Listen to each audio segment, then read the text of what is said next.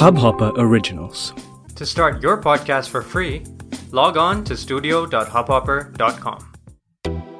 नमस्ते इंडिया, कैसे हैं आप लोग? मैं हूं अनुराग। गाइस, हमने कुछ एपिसोड्स पहले आप लोगों को बताया था जो स्टार्टअप इंडिया का सीड फंड स्कीम है, उसके बारे में हमने कुछ आपके साथ गाइडलाइंस शेयर की थी। इनिशियल गाइडलाइंस थी उस वक्त जब प्रधानमंत्री ने इसको यू नो डिक्लेयर किया था कि ये सीड फंड हम लॉन्च करने वाले हैं जल्दी, तो उसी के ऊपर हमने डिटेल्स आपके साथ डिस्कस की थी और ये अप्रैल से लॉन्च होने वाला है।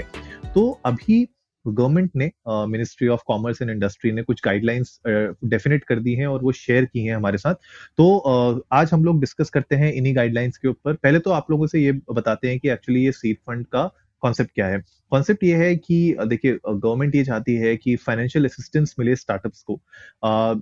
जिन लोगों को जरूरत है you know proof of concept develop करने के लिए, प्रोटोटाइप डेवलप करने के लिए, प्रोडक्ट ट्रायल्स करने के लिए, मार्केट एंट्री करने के लिए, कमर्शलाइज करने के लिए, उसको यू नो प्रमोट करने के लिए। तो होता क्या है कि मोस्टली, जैसे आप लोगों को पता होगा, जो भी लोग हमारे साथ जुड़े हुए हैं जो स्टार्टअप्स में वर्क करते हैं या खुद अपना एक स्टार्टअप शुरू करना चाहते हैं, बिजनेस आइडिया हो उनके पास, लेकिन फाइनेंशियल क्रंच हमेशा कहीं ना कहीं आ ही जाते हैं और प्रॉब्लम्स क्रिएट होती है जब आपको अपने प्रोडक्ट को लॉन्च करना होता है या उसको डेवलप करना होता है। बहुत टाइम पे हमारे पास फंड्स सफिशिएंट नहीं होते हैं और हमने एपिसोड्स में पहले भी बताया है आपको। इनफैक्ट द सोशली देसी शो में हमने डिस्कस भी किया है एक एपिसोड में, जहाँ पे हमने बताया था कि कैसे बहुत सारे स्टार्टअप्स इंडिया में फेल होते हैं बिकॉज वो अपने फाइनेंस uh, फाइनेंसेस को मैनेज नहीं कर पाते हैं अर्ली स्टेजेस में अपने स्टार्टअप के।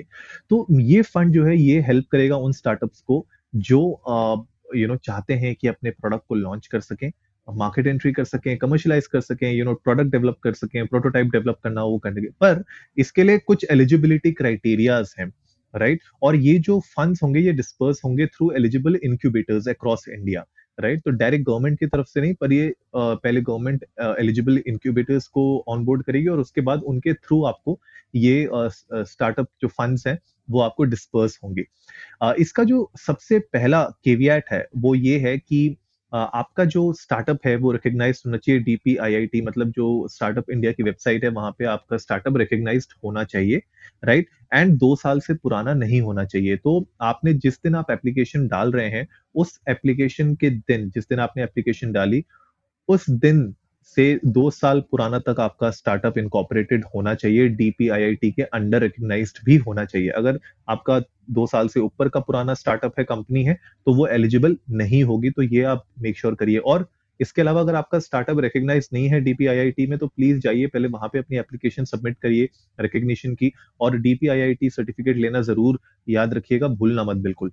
सेकेंड जो इसमें इंपॉर्टेंट पॉइंट है सोचने वाला वो ये है कि आपका जो स्टार्टअप uh, है उसके पास एक बिजनेस आइडिया होना चाहिए जिसमें आप जो प्रोडक्ट डेवलप करना चाहते हैं या जो सर्विस डेवलप करना चाहते हैं उसके बारे में पूरी डिटेल्स हो, मार्केट फिट हो, यू नो वाइबल कमर्शलाइजेशन जो प्रोसेस है, स्केलिंग की जो पूरी आपकी प्रोसेस है, थॉट प्रोसेस है आपके बिजनेस uh, की, वो पूरा का पूरा। तो बेसिकली एक पिच डेक आपको रेडी करना पड़ेगा मिनिमम, राइट? कि ताकि आप अपने आइडिया को आप प्रेजेंट कर सकें और दिखा सकें कि आपका जो प्रोडक्ट एंड सर्विस है वो वाइबल है, मार्केट फिट है उसकी, और उसमें स्कोप भी है स्केल करने का। जो थर्ड गाइडलाइन है वो ये है कि जो स्टार्टअप्स हैं उनके जो टेक्नोलॉजी है वो एक कोर प्रोडक्ट होना चाहिए, या जो भी सर्विस है वो एक उसका जो कोर होना चाहिए वो टेक्नोलॉजी होना चाहिए।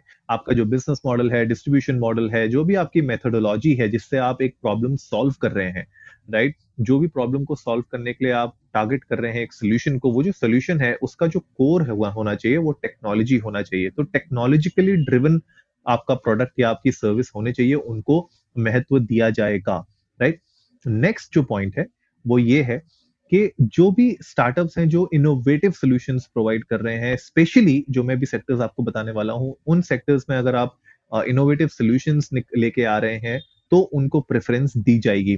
फॉर एग्जाम्पल, अगर आपका स्टार्टअप सोशल इम्पैक्ट की तरफ काम कर रहा है या वेस्ट मैनेजमेंट की तरफ काम कर रहा है, water management, financial inclusion, education, agriculture, food processing, biotechnology, health care, energy, mobility, defence, space, railways, oil and gas, textiles, तो इस तरीके की इंडस्ट्रीज और भी हैं, लेकिन ये मेन इंडस्ट्रीज जो उनने नोटिफाई की हैं अपने गाइडलाइन में वो ये इंडस्ट्रीज है जो मैंने आपको बताई।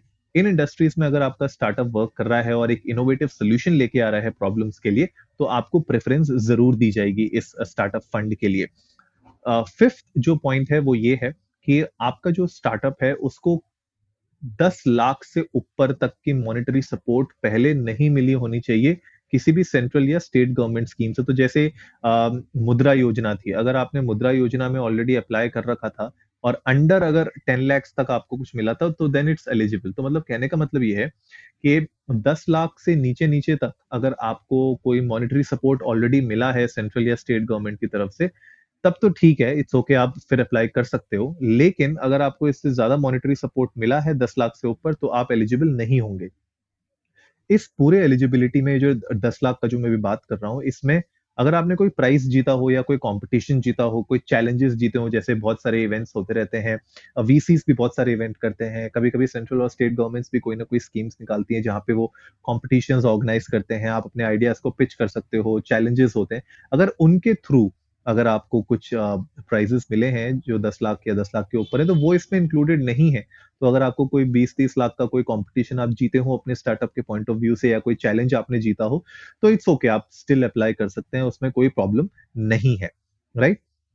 जो नेक्स्ट है सिक्स्थ पॉइंट वो ये है कि आपके जो शेयर होल्डिंग है, राइट right, uh, जो आपके प्रमोटर्स uh, की, जो आपके डायरेक्टर्स की जो आपके स्टार्टअप में होंगी, उनकी जो शेयर होल्डिंग है मिनिमम इक्यावन परसेंट होनी चाहिए at the time of application. ऐसा नहीं हो कि आपने ऑलरेडी अपनी कंपनी डाइल्यूट कर दी हो और आप आपके जो दूसरे स्टेक होल्डर्स हों, जो दूसरे प्रमोटर्स हों, उनके पास इक्यावन परसेंट से ज्यादा हो, तो वो नहीं होना चाहिए। तो कंपनी आपके नाम होनी चाहिए, इक्यावन परसेंट मतलब कंपनी आपके होल्ड में है तो इक्यावन परसेंट एटलीस्ट आपके पास होनी चाहिए at the time of application, जब आप इंक्यूबेटर्स के सामने ये स्कीम पे जब आप अप्लाई करेंगे, राइट।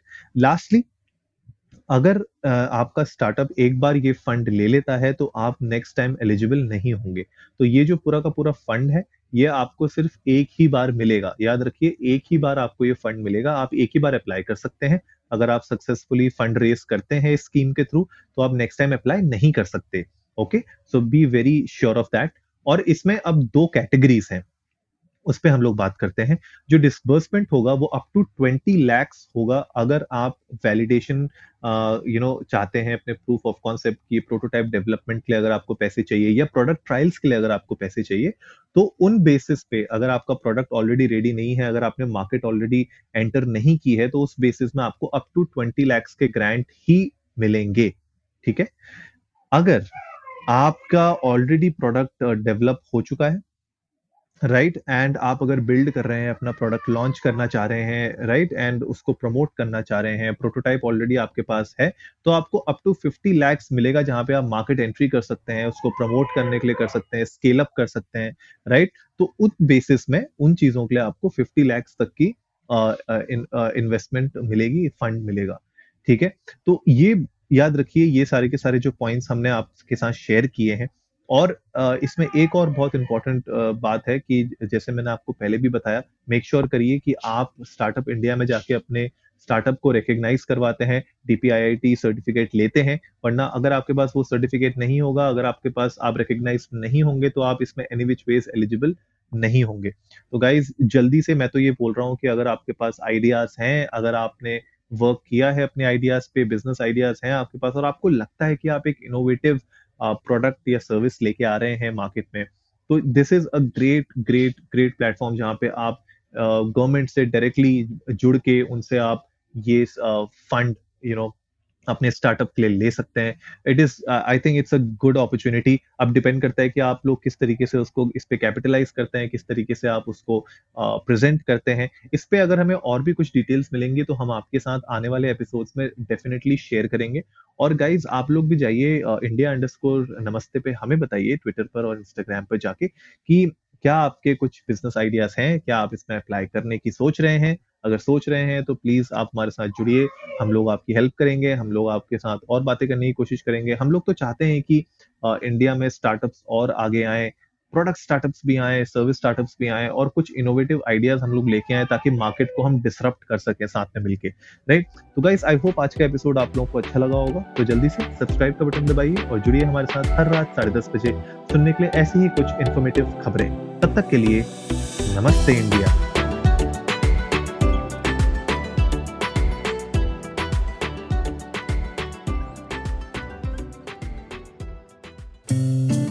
इस हब हॉपर ओरिजिनल को सुनने के लिए आपका शुक्रिया।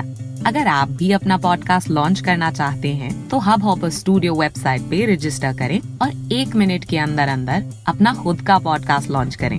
यही नहीं, स्टूडियो देता है आपको पूरी आजादी कहीं भी कभी भी अपना पॉडकास्ट लॉन्च करने की सिर्फ तीन आसान स्टेप्स में।